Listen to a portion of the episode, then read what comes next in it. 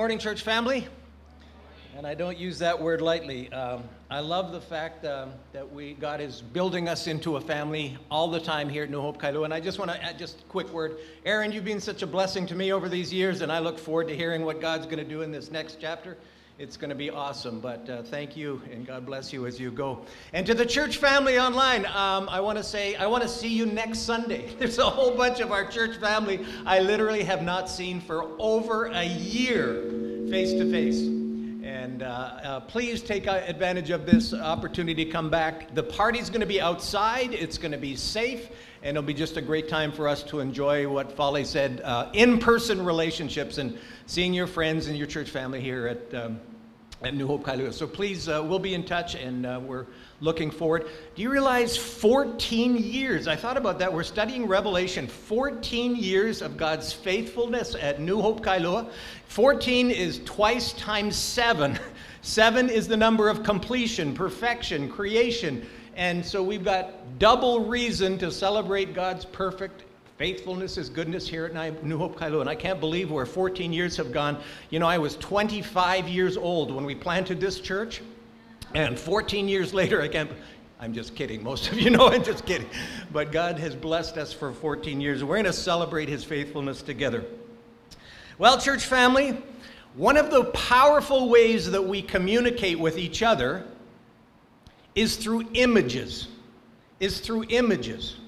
I want to put an image up on the uh, screen for you right now, an image uh, that you all know of. You all know what that is.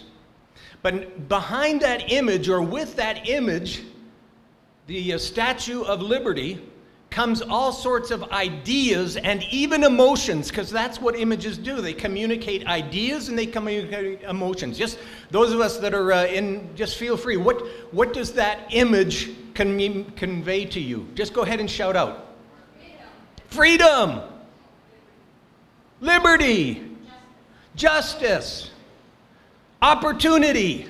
How many of us um, are either our generation or our parents' generation are immigrants to the United States of America? Raise your hand if you're, there's a lot of us, okay? And whether we came through New York, I came through Texas. I met and married Martha in Texas, but I became an immigrant, and, and that sign means to me freedom, liberty, opportunity. There's not another country in the world that most of us would want to live in. So it's an image, but it has all of these ideas and emotions associated with it. Not all of the images that are positive. Here's another image, and uh, you can see what this image means. What does that? Well, it's the, the sign of the Third Reich, Hitler's Germany. And I won't need to ask you to shout out, but it has all sorts of evil connotations uh, destruction and killing of Jews and the attempted world domination. They're all evil images. None of us would fly that image on our house. None of us would want to have any identification with that image, okay? It's a powerful image, but in an evil way. Here's the third image, and I want to ask you, what does this image mean to you? Anybody want to shout out what the meaning of this image is? Happiness. Anybody online know what this image even means? I'm looking for a hand online. I don't see any hands on. No hands in this. Do you know what this image is?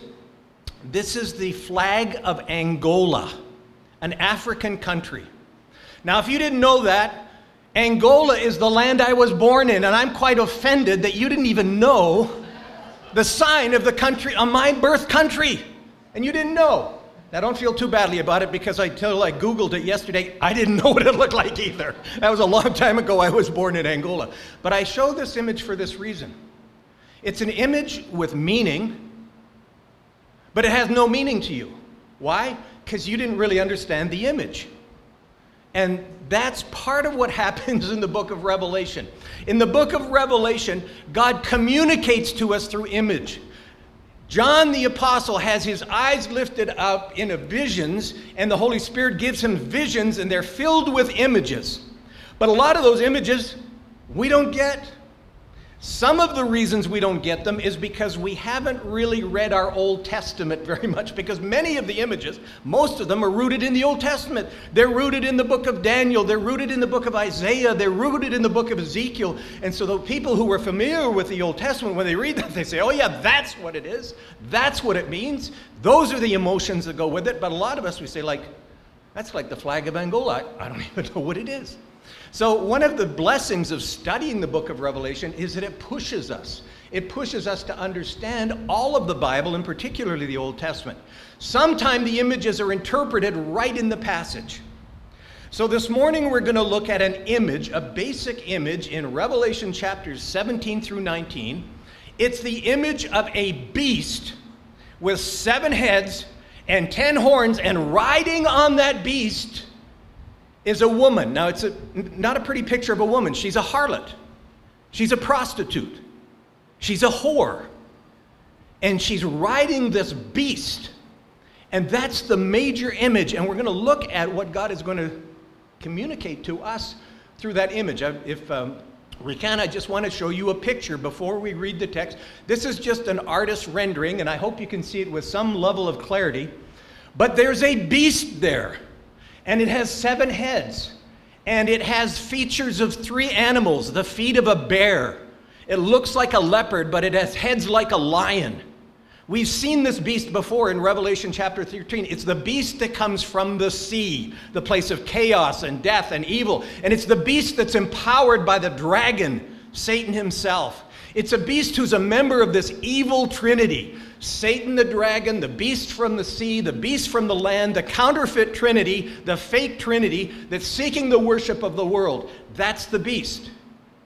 And riding on this beast is this harlot, this whore, this woman. And she's got a golden cup, and it's filled not with wine, with abominations, with things that are detestable to God.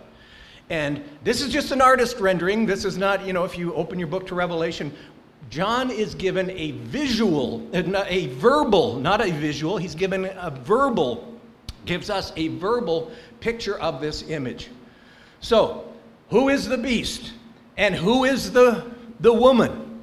Well, um, we have to rely on the images. The beast we saw a couple of weeks ago, the beast is political powers, political empires that rise up in rebellion against God, that are opposed to God, that are at war with God and seek to persecute his people.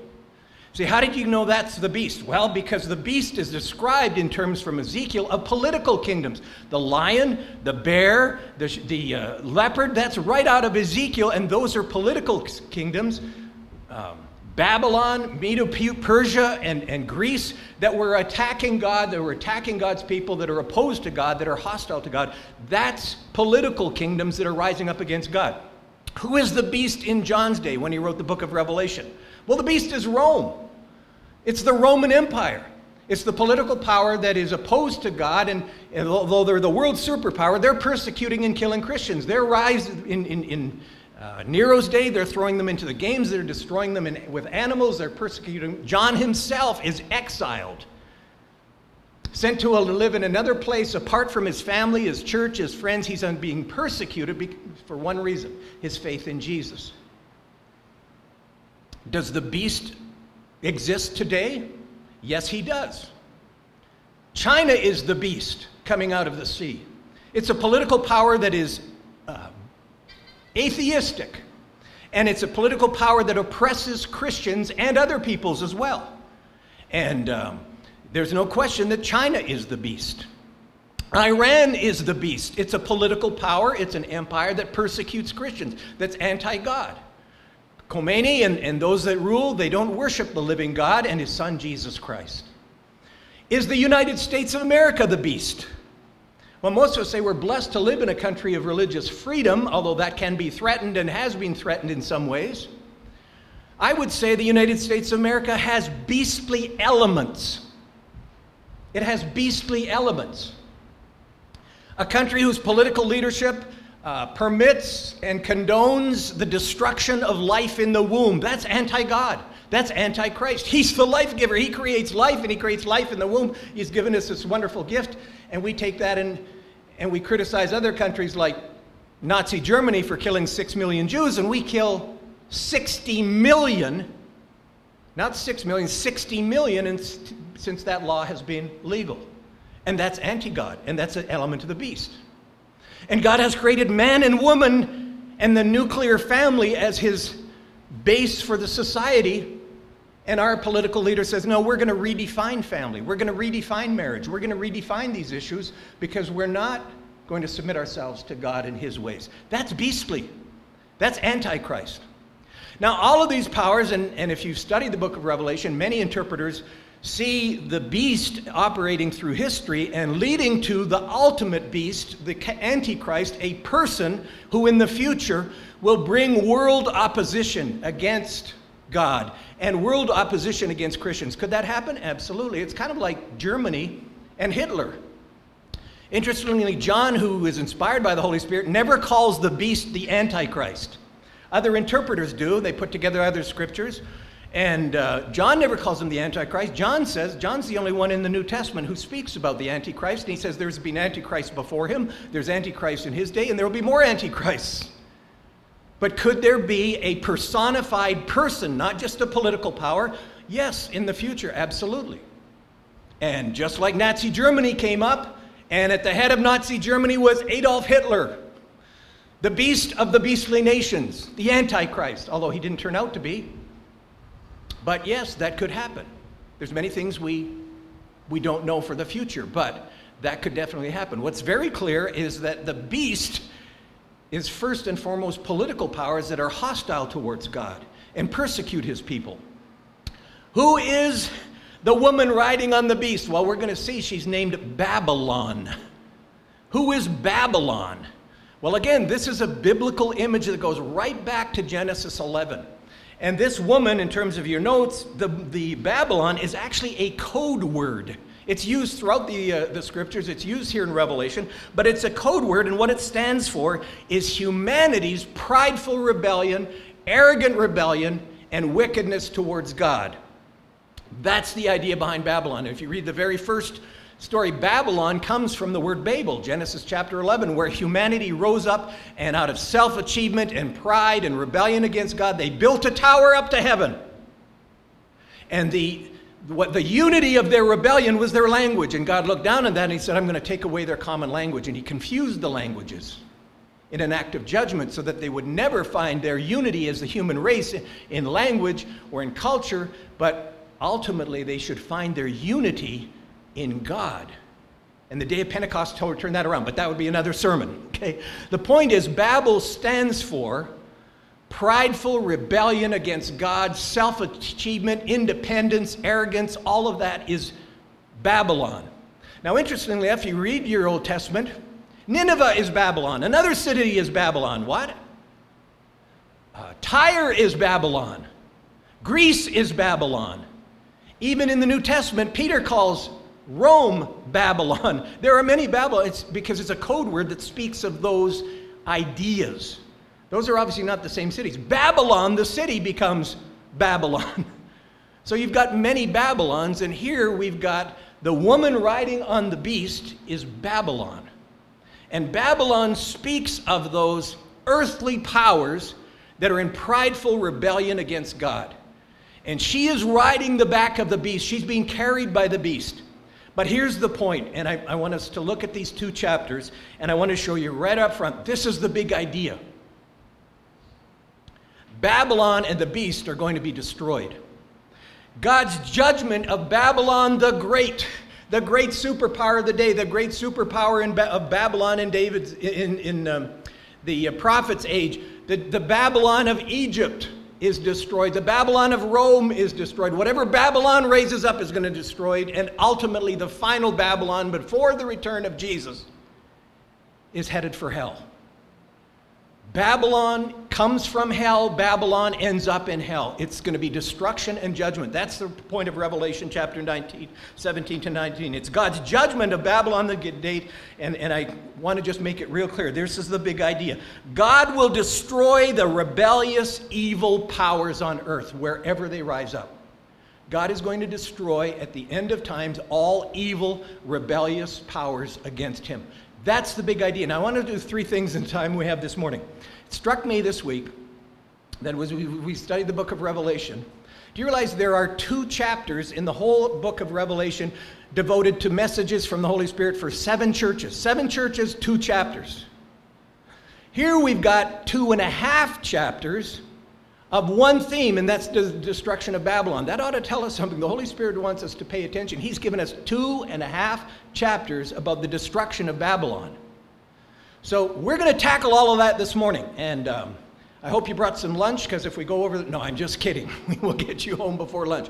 But get ready because we're going to move over this. I want to just read it. We're not going to put the words up on the screen, but as we read it, it's the Word of God.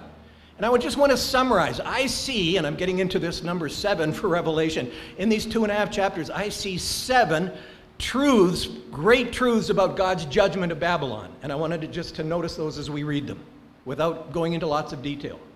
But I also want us to note as we read them the seven sins of Babylon. Now, the Bible, the text doesn't say here are the seven sins, but as I read it through, I see seven. There might be more there. You might find nine. But I see seven sins of Babylon. You and I need, because God is going to judge Babylon for her sins. More important than that, the great truths of God's judgment of Babylon, the evil powers of the earth. More important even than knowing the sins of Babylon, I hope you will see there's a personal word from the Holy Spirit to you, a believer in Jesus Christ, in this passage, and to me. So as we read it through, I want you to see what that personal word is, and we'll summarize it at the end. All right? So put on your seatbelts. We're going to move through this fairly quickly. But now, starting in chapter 17, I just want to summarize, and we'll put the headings up on the screen. Uh, get the app because you can uh, uh, catch these in your app. Consider them uh, later in your Connect group as you discuss them. This will summarize the great truths that are there, and then we'll look at the sins. And more importantly, we'll look at what God's message is to you and me as a follower of Jesus Christ. One of the seven angels, chapter 17, seven angels. This is the last part of the bowl judgments. Seven bowls of judgment, seven angels, and this is the climax of the bowl judgments. One of the seven angels who had seven bowls came and said to me, Come, I will show you the punishment of the great harlot, the great prostitute. Uh, right there, let's note one of the sins sexual immorality. Why an image of a prostitute, a harlot, sexual immorality? That's part of Babylon. Who sits by many waters. Well, we're going to see in verse 15, what does that mean? That means that she exercises rule over nations, over cultures, a worldwide influence. She sits over many waters around the world. She has a worldwide influence. The text will say that later. With her, the kings of the earth committed adultery, political leaders, other nations, they commit adultery and um, um, immorality as well. And the inhabitants of the earth were intoxicated. The inhabitants of the earth are those uh, people living on the planet who don't look to God, who don't have faith in Christ, and they're drunk with the wine of her adulteries. Now, we've seen in that first day that idolatry and sexual immorality went hand in hand in the Roman culture. That if you worshiped idols, you'd go up to the temple and you'd uh, be, uh, have opportunity to have sex with a temple prostitute. I mean, and, and when there were guilds that worshiped these other false gods, they would have festivals and sexual So idolatry and sexual immorality went hand in hand. And this is part of Babylon, part of this harlot. Then the angel carried me away in the spirit. So one sin, sexual immorality, the other one was idolatry. There I saw a woman, this prostitute, sitting on a scarlet beast. Scarlet is the, the color of the dragon. He's the red dragon. He's associated with Satan himself. He's empowered by Satan. He comes out of Satan's authority in Revelation chapter 13.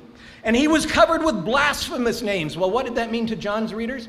It meant like the, the Roman empires were setting themselves up as idols, as gods, and they would say, Domini e uh, Deus, Lord and God for Domitian, or Kaiser Kyrios, uh, Caesar is Lord. And the Christians would say, no, that's blasphemous. Jesus is Lord.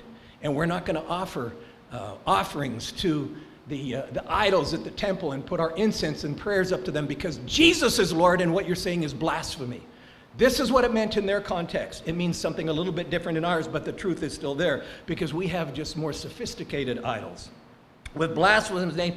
And they had seven heads and ten horns. That's the beast that came out of the sea in chapter 13. catch this, what does the woman look like? Remember, these are images and they communicate. The woman was dressed in purple and scarlet. Those are very expensive clothes, very fine clothes, very wealthy clothes. And pearl, or, um, those are her clothes. And she was glittering with gold, with precious stones and pearls. She had all the signs of wealth. She had a golden cup in her hand, and with that was filled the abominable things, the detestable things to God, and the filth of her adulteries. She, the name written on her forehead, and we've seen the name on forehead speaks about character, speaks about identity, speaks about allegiance, whose team you're on, whom you're worshiping. And so there's the mark of the beast that looks at your character and your allegiance to Satan ultimately, even though you may not know it. And the mark of the Lamb, the seal of the Lamb, doesn't mean that you have Jesus tattooed on your forehead. It means you have the character and identity and allegiance and faith in Jesus. You belong to Him. Here she's got a name on her forehead, and the name written on her forehead was a mystery. She's Babylon the Great.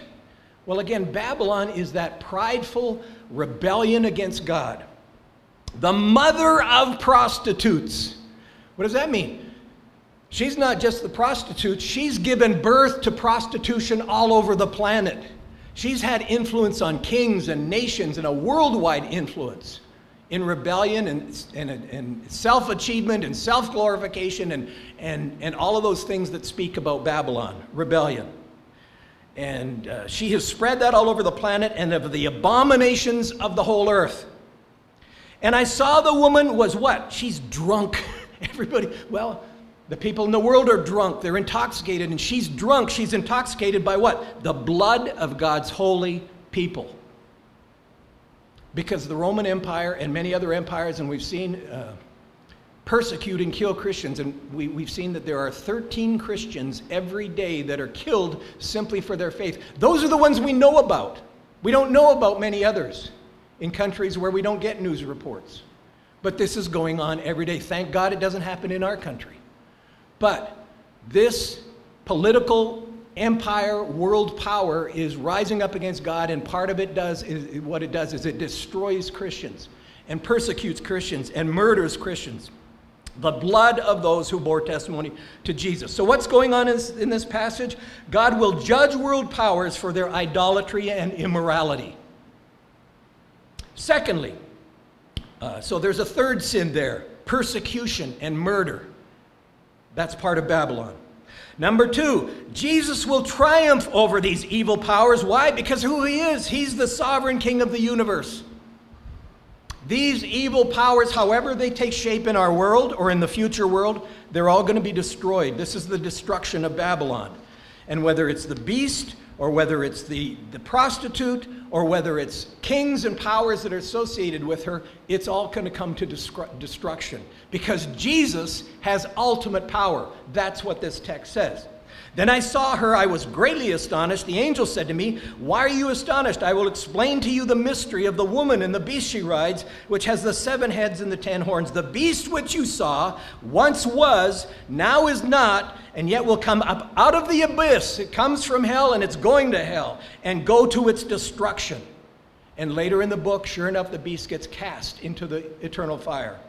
The inhabitants of the earth, whose names have not been written in the book of life from the creation of the world, will be astonished when they see the beast, because it once was, now is not, and yet will come. Now, there's something interesting going subtle in the text there. Why, several times, John describes this beast as it once was, now is not, yet will come, and it has the reverberation or the echo of the way Jesus is spoken of. Because, for example, in chapter 1 and 8, Jesus, who is, and who was, and who is to come, and what's going on here is the Holy Spirit, and John is saying this beast is a counterfeit Messiah.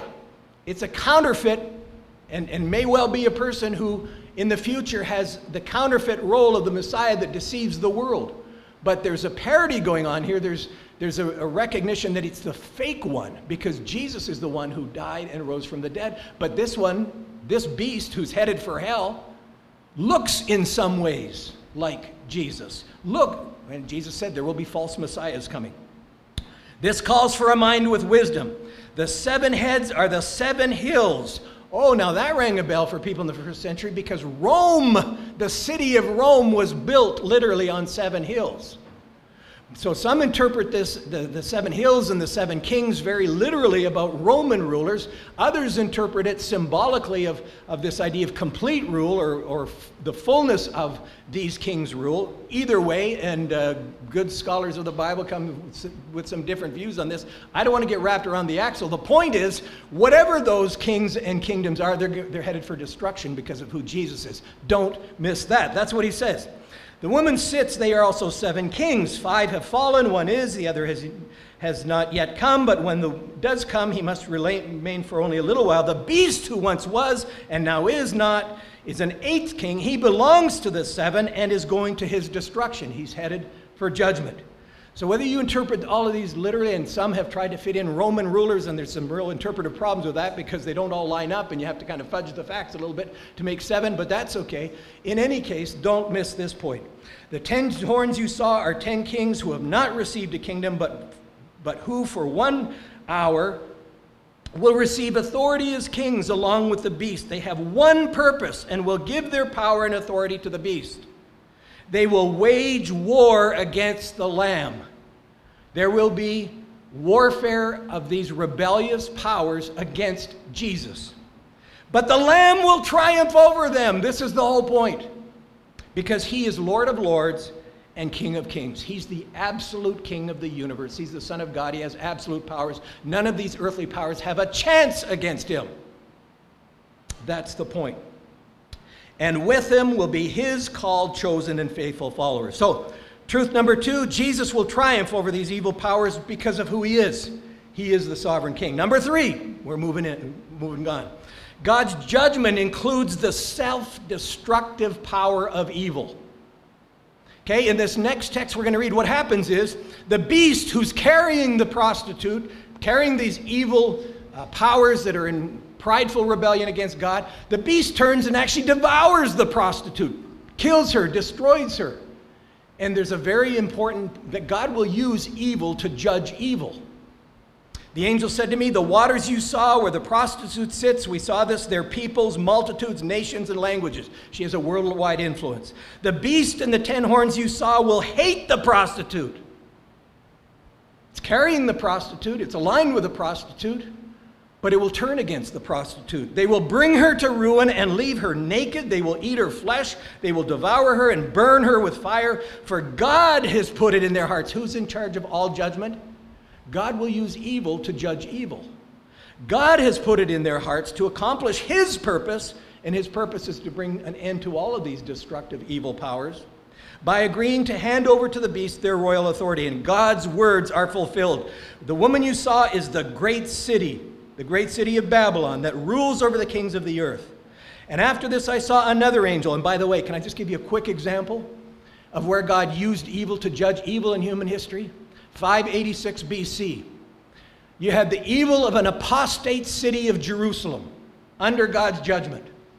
And whom did he use to come and bring earthly judgment to Jerusalem?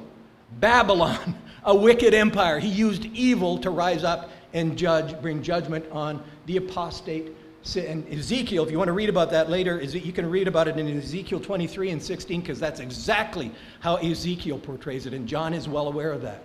That God will use evil to judge evil.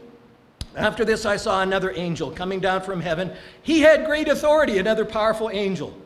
And the earth was illumined by his splendor. With a mighty voice, he shouted, Catch this Fallen, fallen is Babylon the Great she has become a dwelling for demons and a haunt for every impure spirit, a haunt for every unclean bird, a haunt for every unclean and detestable animal. For all the nations have drunk the maddening wine of her adulteries. The kings of the earth committed adultery with her, and the merchants of the earth grew rich from her excessive luxuries. People lived well, people gained wealth from those evil powers. But the point is that God is going to use evil to bring judgment upon evil, that evil itself self destructs. Number four, God's judgment calls for his people to flee Babylon. Holy Spirit says to John, Tell those believers, get the heck out of Dodge. Babylon is not a city you want to be living in. You need to flee. Then I heard another voice from heaven say, Come out of her, my people, so that you will not share in her sins. Well, we've seen what the sins of Babylon are, some of them. So that you will not receive any of her plagues, her judgments, for her sins are piled up to heaven, and God is going to judge them. And God has remembered her crimes. When it says remembered, God doesn't have memory lapses. It means He's now acting to fulfill His promises of righteous and, and, and righteous judgment. Give back to her as she has given, pay her back double for what she has done, pour her a double portion from her own cup, give her as much torment as grief as what? The glory and luxury she gave herself. And here you see the prideful rebellion of Babylon. In her heart, she boasts, I sit enthroned as queen. I'm self glorified. I am not a widow. I don't have to worry about losing in battle. I will never mourn. I will never suffer for loss. She's b- built up with independence and pride and self glorification, just like the Tower of Babel. And you see her pride, uh, her heart of pride and arrogance, independence from God, rebellion against God, idolatry, immorality, all of these are the sins of Babylon. Therefore, in one day, and it's a way of saying it's going to happen suddenly, God's judgment calls for his people to flee Babylon. It's going to happen in one day. Um, plagues will overtake her, death, mourning, and famine. She will be consumed by fire, for mighty is the Lord who judges her. Number five. All of these great truths about God's judgment on these evil powers of Babylon. God's judgment on evil powers will come suddenly and it will bring disaster for those who live off their prosperity. This is a major theme. You don't want to be living off the prosperity of Babylon because you will suffer personal disaster. What we have in this passage is you have a, a, funeral scene. You have three groups of people that are lamenting, Whoa, whoa, I'm ruined.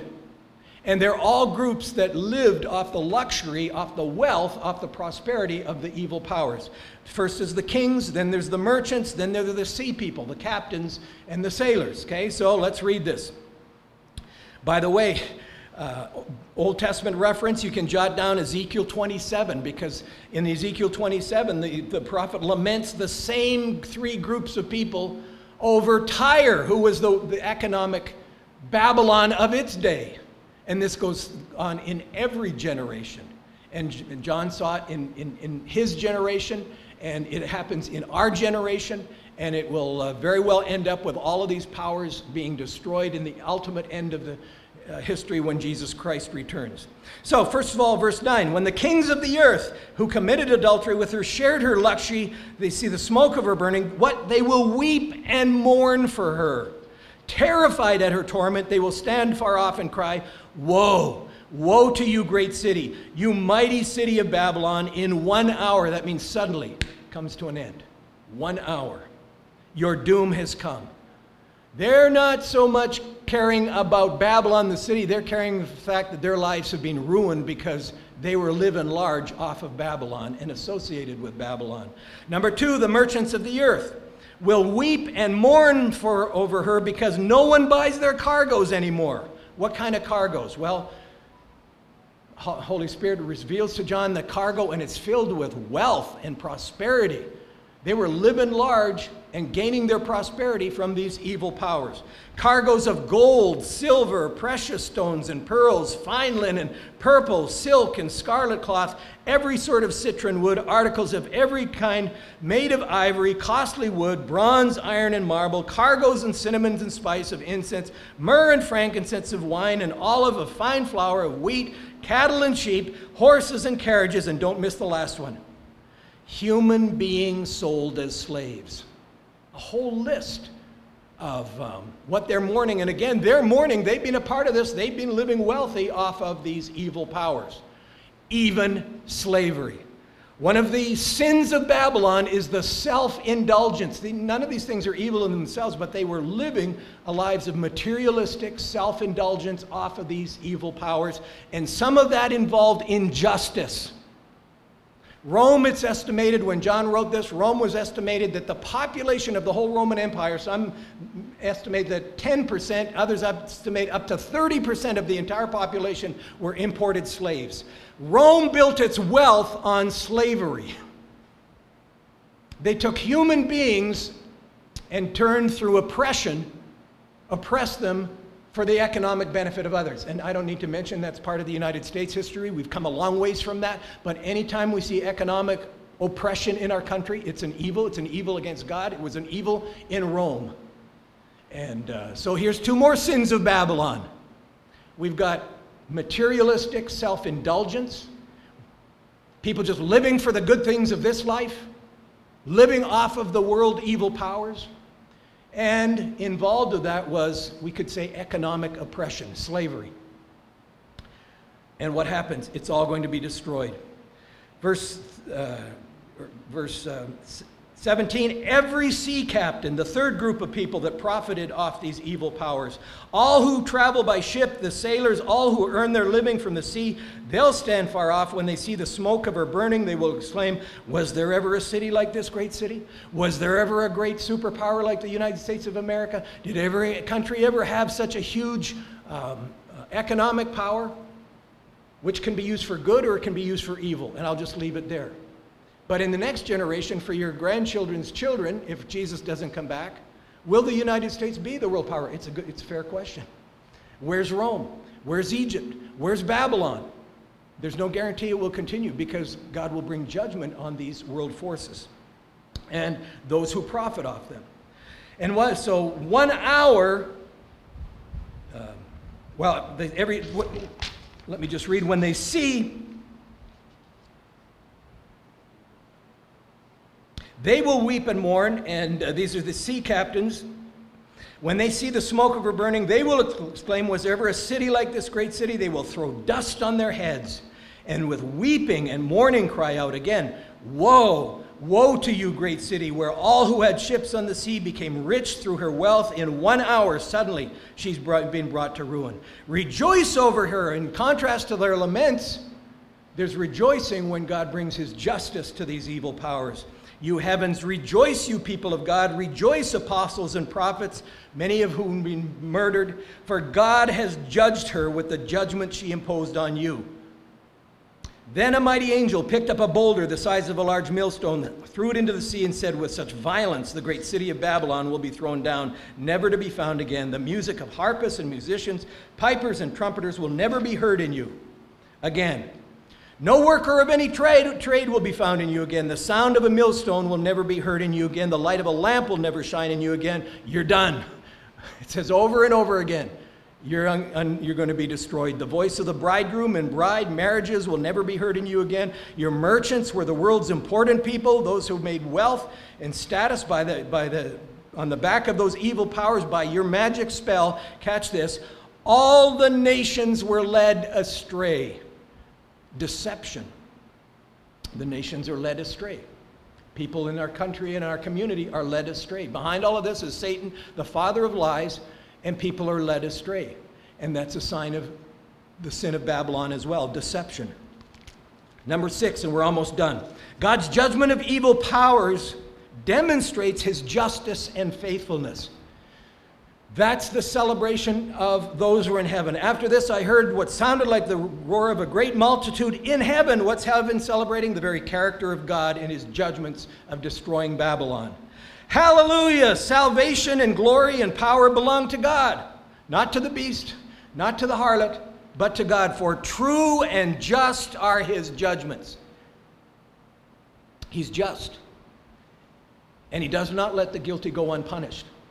The Lamb has given his life in love to forgive the sins who turn and, and follow him. But he is just, and he will bring judgment on those who are in rebellion and independence against him. That's the message of this text. True and just his judgment. He has condemned the great prostitute who corrupted the earth by her adulteries. He has avenged on her the blood of his servants. Now, let me just trying to identify because we, we don't identify, we live in a free country. I don't have to be worried about being rounded up and thrown in prison because I'm a follower of Jesus. But if you were in China and um, if your uncle got uh, picked up by the police and put in prison and disappeared and you never saw him again, you're sure he was dead. When God brings judgment on those kind of powers, what are you going to do? Thank you, God. Praise God. There's justice for the evil, the wickedness, the bloodshed that happened on earth. That's the group that John is writing to people whose lives were actively persecuted, and some even killed, and some thrown in prison, and some exiled simply for their faith in Jesus. And when God brings judgment on those evil powers, the response of the believers is thank God that we have a just God, that He's going to deal with this, that it's going to go away, that it's going to end, that it's not going to continue for and ever and ever because either no one's in charge or the person who is in charge isn't just. No, Jesus is just. It's the wrath, the righteous indignation and, and judgment of the Lamb, of the one who gives his life so that people can be saved. That leads us to the seventh one. God's judgment of evil powers calls for celebration. And the Hallelujah chorus already started and it continues in verse 3. They shouted, Hallelujah! The smoke from destroyed Babylon goes up forever and ever, never to return again. The 24 elders and the four, and by the way, we're just going to, what, what happens when God destroys Babylon? He brings the new heavenly Jerusalem. He brings his new creation, the new heavens and the new earth, where there is no injustice, where there is no suffering, where there is no pain, where there is no death. But there's a celebration, a hallelujah chorus that before that comes, there's the judgment of evil on earth.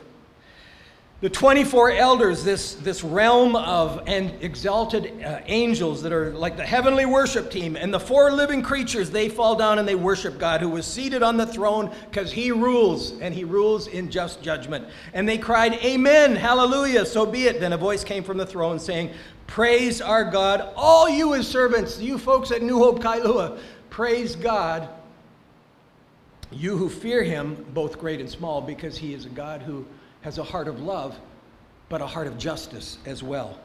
And there will be destruction to all of these evil powers. All right, in the couple of moments we have before we leave this morning, this. Let me just reiterate. What are the seven sins of Babylon? They're there on your app. Prideful independence, idolatry, worshiping things that aren't God. They may not be Zeus or uh, Apollos or, or uh, the emperor of Rome, but they can be other things. Anything you put on the throne of your life as number one in your life, that's who you worship. That's your idol. Immorality, sexual immorality, self indulgent materialism, deception, injustice, persecution. Those are seven of the sins of Babylon. And so, what do believers like you and me do? Well, I hope you heard the word of the Holy Spirit to you this morning personally. It's simply this get out of Babylon. Does Babylon live in Kailua? Absolutely. You can find all of uh, the elements of Babylon in Kailua. Does Babylon live in, in, in Kaneohe? Absolutely. Is, is the uh, city of Waimanalo Babylon? No, it's the New Jerusalem. Waimanalo is perfect. Come on, some of you from Waimanalo say amen to that. The point is, we're surrounded by Babylon. And the word of the Lord to you and me is get the heck out of Dodge. Doesn't mean a geographical separation because you can't go anywhere where there isn't Babylon. You can choose to move from Kailua, but you'll just move to another Babylon because all of these elements are worldwide. And so this is a call to believers to live in the world, but not of the world, is the way John puts it in his, Get the heck out of Babylon. Don't live the values of Babylon. Live the values of Jesus. Right with him, the have the mark of his character, his your faith in him, your allegiance to Jesus. Have that mark your life as you live surrounded by Babylon. So what does that mean? I'm going to mention just real quickly. All of the opposites of the sins of Babylon is the way that we need to flee Babylon and get the heck out of Dodge. Okay? So one of the sins of Babylon is pride. Be humble in your faith in Jesus and be humble in your faith in life. Jesus said, Blessed are the poor in spirit. That means when you recognize with humility your spiritual need, you have spiritual poverty, you are helpless apart from what Christ has done for you on the cross. And that leads you to trust Him, His death on the cross for your forgiveness so that you belong to that heavenly crowd and the overcomers in Jesus. And for theirs is the kingdom of God Put your faith in Jesus in humility, recognize your spiritual need, not in prideful independence, arrogance from God, and then live by faith in Jesus. Apart from Him, you can do pretty well in life. No, you can do nothing, is what Jesus said. You're absolutely dependent on Him spiritually. He's the vine, you're the branch, I'm the branch, and live in dependence on Jesus. Not self independence, not self glorification. That's one of the sins of Babylon. Number two, love God with your whole being. The sin of Babylon is idolatry. Just worship the living God. Love him with all you've got. Give Jesus your first love. At the beginning of the book, he says, You've lost your first love, and that's really the only thing I'm interested in. All the other stuff is just an expression, but he's the eternal lover of your soul, and he's looking for you to love him because he loves you with a love that gave his life. He gave his everything for you. Don't follow, count things of this world that are going to come under destruction. They're ultimately of no value, that are part of Babylon. Just love God and follow Jesus. Number three, live in sexual purity. Don't buy into the sexual immorality, and we're bombarded by it every day in our community, on the internet, in relationships. Live in sexual purity. But among you, there must not even be a hint of sexual immorality. No coarse jokes, no dirty jokes, no, but what? Gratitude. He says this, or any kind of impurity of greed, because these are improper for God's holy people. Be set apart to Jesus and live in sexual purity, not the impurity of the world. Office parties, pornography, uh, sexual temptation in so many different ways bombards us, but those who flee Babylon say, I'm going to give my body to Jesus, and my heart to Jesus, and my mind to Jesus, because he's my first love. Number four, sin of, of uh, Babylon was materialism, living for the luxuries of this world. And uh, the scriptures say, no, recognize those things are going to be destroyed. They're going to be gone. In fact, when you die, if you've, God has blessed you with them, they're going to go to somebody else and you have no control ultimately of what happens with them. So, what does the, the Bible say? What does the Holy Spirit say to you and me? And by the way, we are the rich people. you look at, you travel to different countries of the world, and whoever you are, you say, I'm not rich, I just live paycheck to paycheck. There are so many millions and billions of people who would love to have the material prosperity that I have, that you have, uh, because we live in a luxurious, none of us need to worry about food on our plates. Um, we are blessed materially. So that's not to be guilt, that's just to recognize these are good gifts from God. But what do we do with them? We don't live for self indulgent luxury. Command those who are rich in this present world, that includes you and me at New Hope Kailua, not to be arrogant. That pride is Babel. Or to put their hope in wealth, because it's going to be destroyed. Which is so uncertain. But what? Put their hope in God, who richly provides us with everything for our enjoyment. He's blessed us for these things to enjoy, but not to be self indulgent and not to hoard, but to bless other people with. Command them to do good, to be rich in good deeds, in your actions, to be generous and willing to share, to use those material benefits for the benefit of other people. In this way, they will lay up treasure for themselves, not on earth, but in heaven, as a firm foundation for the coming age. It's an investment in the coming age, in the eternal state, the new heavens, the new earth, so that they may take hold of the life that is truly life. So invest your prosperity for God's purposes, not for self indulgence. Number four, one of the sins of Babylon was deception. Well, believe the truth. Who is the truth? That's Jesus. He is the truth. And live truthfully. Live truthfully. Because anytime you're involved in little white lies or deception or cutting corners, you're walking on Satan's ground because he's the father of all lies. And those who have the mark of the seal of Jesus on their lives say, I'm going to put my faith in the tr- faith in the truth, and I'm going to live truthfully in my relationships. And that's what this Jesus says, "I am the way, the truth, and the life. No one comes to the Father except through me."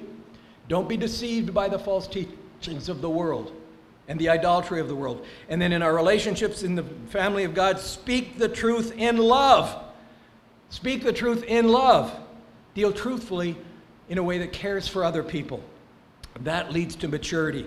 We will grow to become, in every respect, the mature body of Him who is the head, Jesus, the one whom we worship and love. Number six, one of the sins is injustice.